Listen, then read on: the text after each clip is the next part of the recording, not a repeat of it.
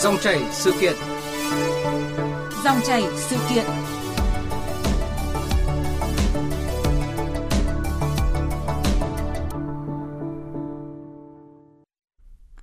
quý vị, thưa các bạn, trong bối cảnh thế giới và nước ta đang bước vào giai đoạn chuyển đổi số rộng khắp, trẻ em đang trở thành công dân số từ rất sớm. Trên môi trường mạng thì các em thay đổi từ việc học tập, kết bạn cho đến cách giao tiếp so với thế hệ trước. Tuy nhiên, nhiều ứng dụng trò chơi không lành mạnh trên không gian mạng đã phần nào ảnh hưởng đến các em. Vì vậy, xây dựng môi trường mạng lành mạnh, an toàn cho trẻ em, đặc biệt là việc ứng dụng các công nghệ, các phương thức giáo dục nhằm xây dựng ý thức cho trẻ em trong thời đại công nghệ 4.0 hiện nay là điều cấp thiết. Thưa quý vị, vậy cần những giải pháp gì để bảo đảm trẻ em được hoạt động và tương tác tích cực, lành mạnh trên môi trường mạng một cách an toàn? Cần phải xây dựng phát triển ứng dụng công nghệ như thế nào để thúc đẩy các tổ chức doanh nghiệp, các bộ ngành cũng như là toàn xã hội thực hiện sự vào cuộc cùng tham gia xây dựng nội dung lành mạnh, xây dựng ý thức cho trẻ em trên môi trường mạng. Và dòng chảy sự kiện hôm nay sẽ bàn luận về nội dung này với sự tham gia của vị khách mời là ông Nguyễn Trọng An, nguyên Phó Cục trưởng Cục Trẻ Em, Bộ Lao động Thương binh và Xã hội. Vâng, trước tiên thì xin cảm ơn ông Nguyễn Trọng An đã nhận lời tham gia chương trình hôm nay ạ. Vâng, xin chào quý thính giả Đài Tiếng nói Việt Nam. Thưa quý vị và các bạn, mời quý vị và các bạn cùng nghe tổng hợp của chúng tôi về những lợi ích cũng như là những rủi ro tiềm ẩn từ không gian mạng đối với trẻ em trong thời đại công nghệ 4.0 hiện nay. Theo thống kê của Quỹ Nhi đồng Liên Hợp Quốc, hơn 1/3 số người sử dụng Internet ở Việt Nam là người chưa thành niên và những người trong độ tuổi từ 15 đến 24 tuổi dùng Internet trung bình mỗi ngày 3 giờ liên quan đến mạng xã hội. Cùng với những lợi ích mang lại, những rủi ro phát sinh với trẻ em từ Internet là vấn đề lớn. Trên môi trường mạng hiện nay, các công ty bảo mật đã phát hiện nhiều mã độc, phần nhiều liên quan đến các ứng dụng cho trẻ em. Trước khi bị phát hiện và gỡ bỏ thì các ứng dụng này đã có hàng triệu lượt tải. Chúng thuộc dạng ứng dụng trò chơi điện tử được trẻ em yêu thích như xếp hình, đua xe, câu đố. Gần đây nhất đã phát hiện ra một họ mã độc mới được cài cắm trên nhiều ứng dụng ở Google Play. Trong đó có nhiều ứng dụng dành cho trẻ em. Nghiên cứu mới đây cho thấy tất cả các trường học hiện nay hầu như chỉ dạy học sinh kỹ năng sử dụng máy tính mà không dạy về sử dụng mạng an toàn. Đáng chú ý hiện nay, giáo dục đã trở thành mục tiêu chính cho các cuộc tấn công từ chối dịch vụ khi ngày càng có nhiều trường học đang đào tạo trực tuyến trong đại dịch COVID-19. Nền tảng phổ biến nhất bị tấn công trong năm 2020 là Zoom với hơn 167.000 mối đe dọa. Đối với nhiều tội phạm mạng nhắm mục tiêu vào lĩnh vực giáo dục, truy cập tài khoản chỉ là bước đầu. Các đối tượng này có thể sử dụng các thông tin đăng nhập đó để tấn công, giành quyền truy cập vào các ứng dụng khác nhau của cùng một người nếu người dùng sử dụng cùng một tài khoản và mật khẩu trên nhiều ứng dụng.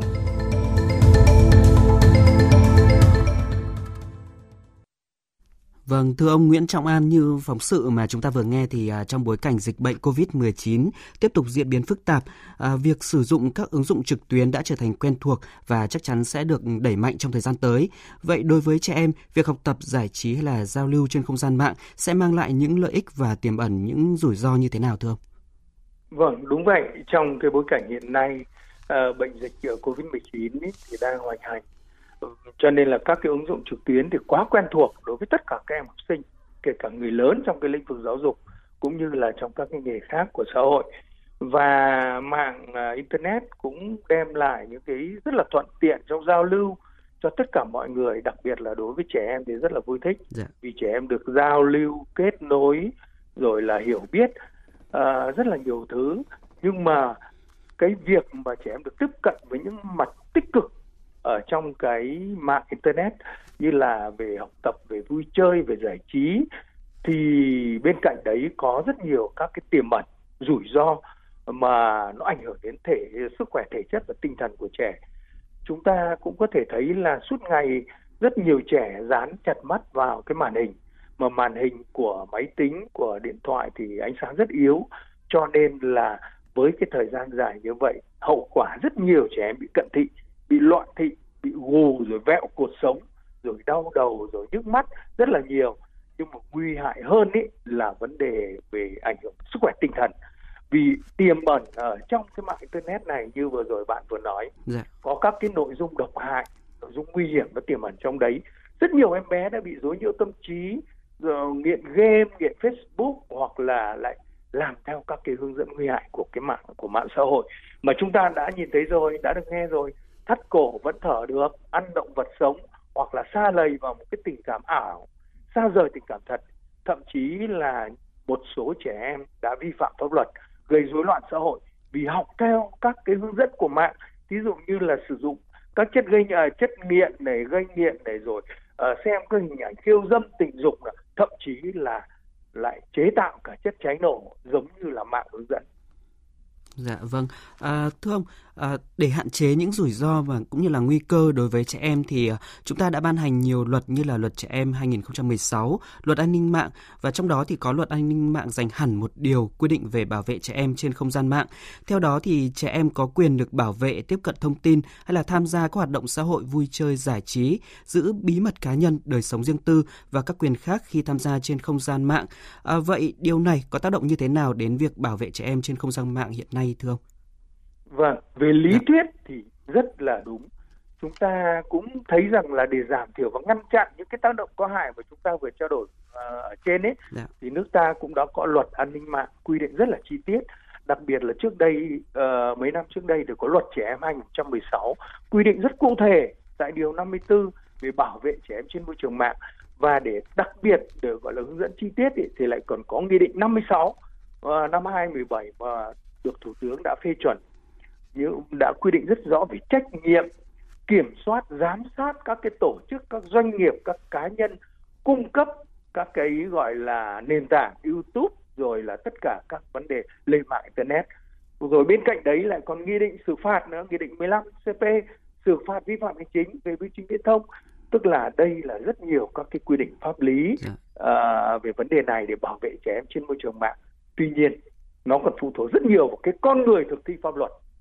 Với những cái kinh nghiệm của bản thân tôi thì tôi lại thấy là cái vai trò giáo dục gia đình ấy, trách nhiệm của các bậc cha mẹ trong dạy dỗ, quản lý và kiểm soát trẻ khi mà trẻ tiếp xúc với internet, khi mà trẻ sử dụng các cái thiết bị điện tử là hiệu quả nhất và quan trọng nhất. Dạ vâng ạ, với những phân tích như vừa rồi thì ông đánh giá như thế nào về vai trò cũng như là trách nhiệm của các tổ chức cá nhân, quản lý cung cấp các sản phẩm, dịch vụ, thông tin, truyền thông và các tổ chức hoạt động trên môi trường mạng trong bảo đảm an toàn và bí mật đời sống riêng tư cho trẻ em theo quy định của pháp luật thưa ông? Vâng, dạ. Bản thân tôi cũng đã tham gia xây dựng Luật trẻ em 2016, rồi Nghị định 56 và chúng tôi cũng đang nghiên cứu vấn đề này thì nước ta là có đầy đủ các tổ chức, hệ thống quản lý từ trung ương đến cơ sở, từ nào là Phòng Thông tin Điện tử của Cục Phát thanh Truyền hình, của Bộ Thông tin Truyền thông, rồi xuống đến Sở Thông tin Truyền thông của các tỉnh, quy định rất rõ các tổ chức, các cá nhân chịu trách nhiệm quản lý và giám sát, rồi là các cơ quan, các doanh nghiệp cung cấp dịch vụ, các dịch vụ thông tin, dịch vụ truyền thông theo luật định. Đấy, để mà nhằm gì? Ngăn chặn, loại bỏ các nội dung xấu độc hại, bảo vệ trẻ em được phát triển an toàn, đảm bảo bí mật đời tư của các em. Nhưng mà đáng tiếc, vừa qua chúng ta thấy đâu đó vẫn còn những cái cơ quan quản lý của ta, đặc biệt là những cái con người được giao nhiệm vụ thì thực hiện luật chưa nghiêm, mà bản thân tôi đã phải dùng từ là đạo đức công vụ bị xuống cấp, buông lỏng quản lý. Đấy, cho nên là chúng ta đã chứng kiến các cái vi phạm nghiêm trọng như là cái kênh TV, rồi là YouTube Thơ Nguyễn, là đáng ra là phải phát hiện sớm, ngăn chặn sớm, nhưng mà mãi đến khi các cha mẹ quá lo ngại, đến khi Cục Trẻ Em phải đánh công văn đề nghị gỡ bỏ, cộng đồng lên tiếng thì mới được gỡ bỏ, gây bức xúc xã hội. Mà nếu khi bị phạt thì chúng ta thấy là phạt nhẹ hều, cũng như là gọi là không mang tính răn đe. Dạ vâng. Như vậy thì theo ông thì bên cạnh các quy định của pháp luật về thì cần phải có sự phối hợp như thế nào giữa gia đình, nhà trường trong công tác bảo vệ trẻ em được sống an toàn và được bảo vệ trên không gian mạng thưa ông ạ? Vâng, như tôi vừa phân tích ấy, cái việc quản lý và giáo dục trẻ em ấy, nói chung ấy, và hiện nay là bảo vệ trẻ em trên môi trường mạng thì rất cần thiết phải có sự phối hợp chặt chẽ giữa các cái cơ quan chuyên môn với gia đình và nhà trường trong cái việc bảo vệ trẻ em trên không gian mạng. Mà vai trò của gia đình, vai trò của các bậc cha mẹ cực kỳ quan trọng. Cái mặt mạnh mà các cái ứng dụng điện tử mà tiếp cận các cái phương pháp giáo dục hiện đại tân tiến ấy, thì là chúng ta phải hướng dẫn các em mà phát huy, tiếp cận và sẽ sớm ngăn chặn được, hạn chế được các cái rủi ro, các cái tiêu cực. Đó là gì? Phát hiện sớm, ngăn chặn sớm những cái nội dung xấu độc hại, tiềm ẩn mà nó gây ảnh hưởng cái sự phát triển an toàn và lành mạnh của trẻ.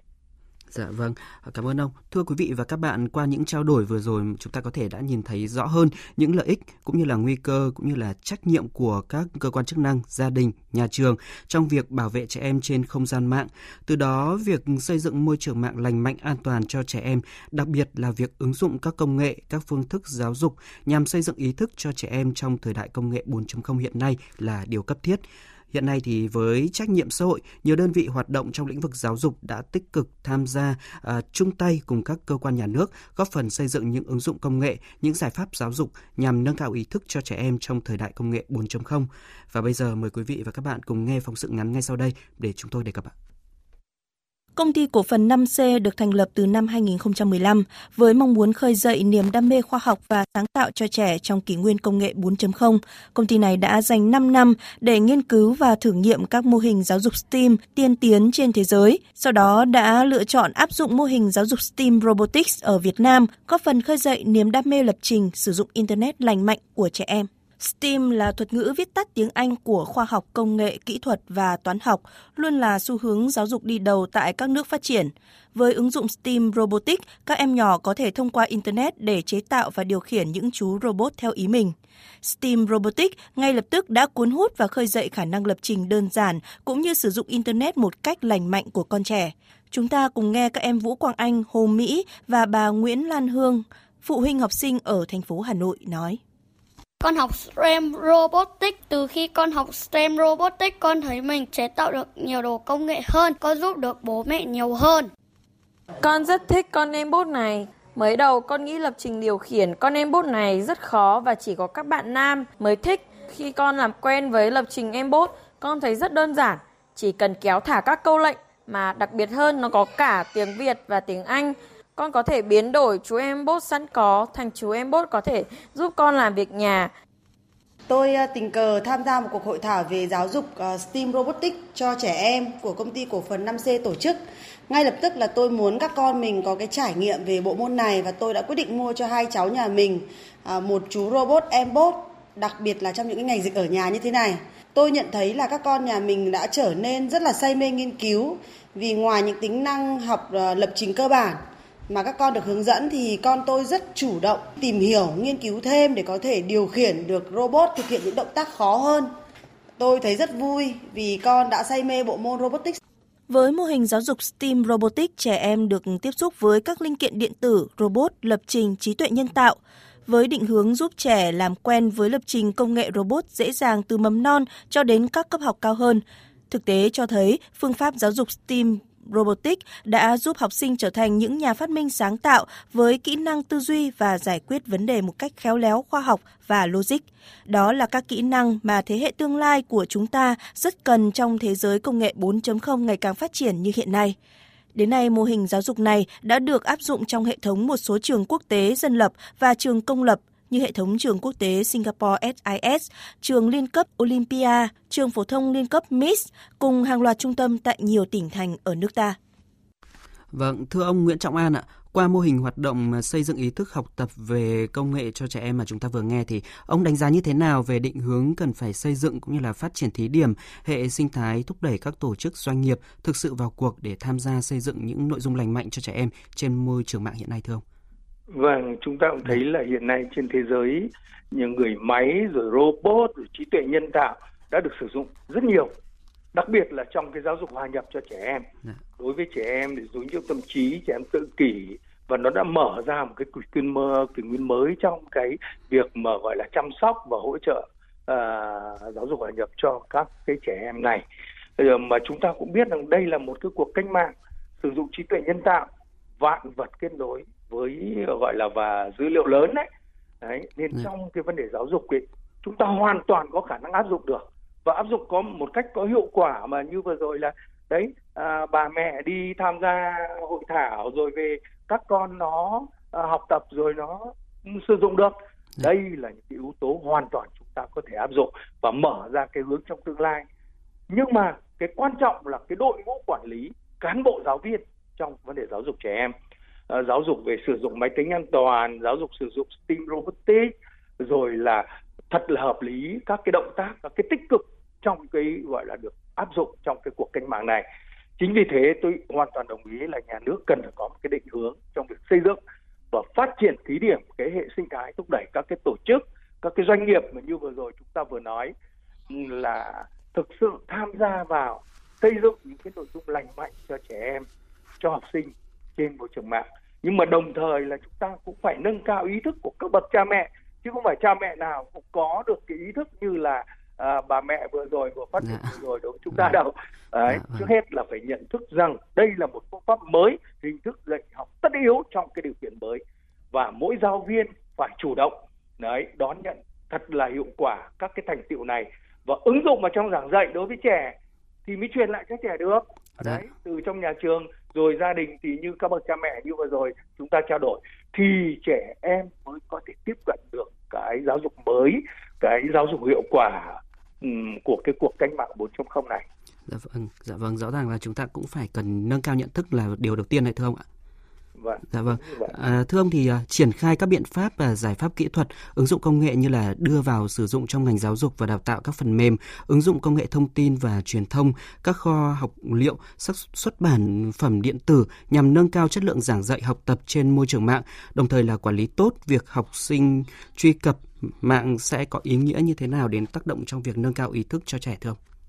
Vâng. Thực ra ngay trong Đông Nam Á này như Singapore, như một số nước khác là giáo dục trẻ mẫu giáo là đã bắt đầu tiếp cận với lại máy tính, với iPad rồi, và người ta dạy ở trên máy tính, trên iPad. Bạn có thể thấy là từ cấp 1 mỗi em bé đã có một cái loại máy tính, loại iPad sử dụng cho nó phù hợp. Việt Nam ta thì hiện nay đang phát triển mạnh mẽ cái nguồn Internet, mà cái việc truy cập Internet ở Việt Nam là rất là thông dụng đối với tất cả mọi người. Đây là một cái điều kiện thuận lợi để cho ngành giáo dục của chúng ta, đặc biệt là trước hết là các trường đại học, rồi sau đến là các trường thấp dần hơn là trung học cơ sở, trung học phổ thông, trung học cơ sở. Trẻ em rất dễ dàng tìm kiếm các cái phương tiện và có đủ trí thức để mà bắt wifi rồi di động rồi laptop. Nhưng mà như vừa rồi chúng tôi trao đổi, cần phải có sự hướng dẫn của các giáo viên, mà các giáo viên này phải có trình độ và hiểu biết, đóng vai trò rất quan trọng trong việc hướng dẫn các em về nâng cao ý thức khi mà tham gia vào cái không gian mạng. Dạ vâng. Bây giờ xin mời quý vị và các bạn cùng ông Nguyễn Trọng An nghe ý kiến của một số phụ huynh về ứng dụng công nghệ xây dựng ý thức cho trẻ em trong thời đại công nghệ 4.0 ạ. Với cái việc là bùng nổ phát triển về công nghệ thông tin thì không thể đặt trẻ em ra ngoài cái sự phát triển của xã hội, bởi vì là đến thời điểm tiếp theo các cháu cần phải có một cái ý thức căn bản, hiểu biết cơ bản về công nghệ thông tin. Điều này vừa tăng cường cái ý thức của trẻ em và cũng giúp cho trẻ em có cái cách để tự bảo vệ mình trước các cái ảnh hưởng của công nghệ thông tin đến sự phát triển. Chúng ta có một cái nền tảng công nghệ thông tin vững chắc thì chúng ta sẽ giúp ích rất lớn trong cái việc là tạo ý thức của trẻ em trong cái xã hội nói chung cũng như là trong môi trường mạng. Trẻ em hiện nay thì được tiếp xúc với các thiết bị điện tử từ rất sớm. Tôi thấy điều này vừa có mặt tích cực vừa có mặt tiêu cực. Chúng ta nên kích thích cái mặt tích cực của nó. Ví dụ như là khi dùng các thiết bị điện tử thì phụ huynh cần kiểm soát chặt chẽ các nội dung mà trẻ em có thể tiếp nhận được. Tôi thấy một cách hiệu quả để kiểm soát đó chính là sử dụng phần kit các ứng dụng hoặc là thiết bị điện tử. Nhờ thế mà có thể kiểm soát được nội dung mà trẻ em truy cập được thông qua máy tính của phụ huynh. Theo tôi, cái việc giáo dục ý thức cho trẻ em bây giờ là rất quan trọng. Ngoài cái việc giáo dục giữa gia đình và nhà trường, tôi thấy rằng cái môi trường mạng là rất quan trọng. Trẻ em bây giờ tiếp xúc với môi trường mạng rất sớm vì bản thân nhà ai cũng có điện thoại và máy tính. Có một môi trường mạng lành mạnh và trong sạch sẽ nâng cao được ý thức cho các em. Thưa ông Nguyễn Trọng An ạ, bên cạnh những giải pháp về ứng dụng công nghệ như ý kiến mà chúng ta vừa nghe thì bản thân các em khi tham gia vào môi trường mạng Internet cũng phải tự nâng cao ý thức và kỹ năng như thế nào để tránh bị xâm hại, thưa ông? Vâng, từ đầu đến giờ chúng ta trao đổi, chúng ta có quy định pháp lý này, rồi chúng ta có các cái gọi là kỹ thuật hiện đại này, rồi các thứ, nhưng mà vai trò của các bậc cha mẹ và thầy cô giáo truyền thống hiện nay ấy là cũng phải thay đổi, và thay đổi cả cái nội dung truyền tải. Như vừa rồi là các bậc cha mẹ cũng như là các phụ huynh vừa trao đổi. Không chỉ là bây giờ dạy cho trẻ em không chỉ là về chuyên môn rồi ngoại ngữ đâu, mà chúng ta phải nâng cao cái kỹ năng công nghệ thông tin cho các em, và chúng ta áp dụng cái phương thức dạy học hiện đại đó lồng ghép vào trong các chương trình giáo dục. Và cái điều quan trọng mà chúng ta quan tâm đây là nâng cao các ý thức, kiến thức và trang bị các kỹ năng cho trẻ em và học sinh. Khi mà trẻ em tiếp cận với lại môi trường mạng, các cái kỹ năng cơ bản như là sử dụng internet, các kỹ năng tìm kiếm để hỗ trợ khi mà bị bắt nạt trên mạng hoặc bị xâm hại trên môi trường mạng. Đây là một cái yêu cầu rất cấp bách đối với các bậc phụ huynh, các giáo viên, để mà đảm bảo rằng là nâng cao kiến thức và kỹ năng cũng như ý thức của các em. Dạ vâng, cụ thể hơn thì ông có thể phân tích là các bậc phụ huynh, các bậc cha mẹ thì có vai trò như thế nào để nâng cao ý thức của trẻ em ạ? Vâng, trước hết là như tôi trao đổi trên, cái sự phối hợp của nhà trường với gia đình là rất quan trọng, và cái vai trò các bậc cha mẹ trong việc giáo dục, hướng dẫn, kiểm soát các em trong cái tiếp cận với lại mạng xã hội, với lại các cái thiết bị công nghệ hiện nay. Thế nhưng mà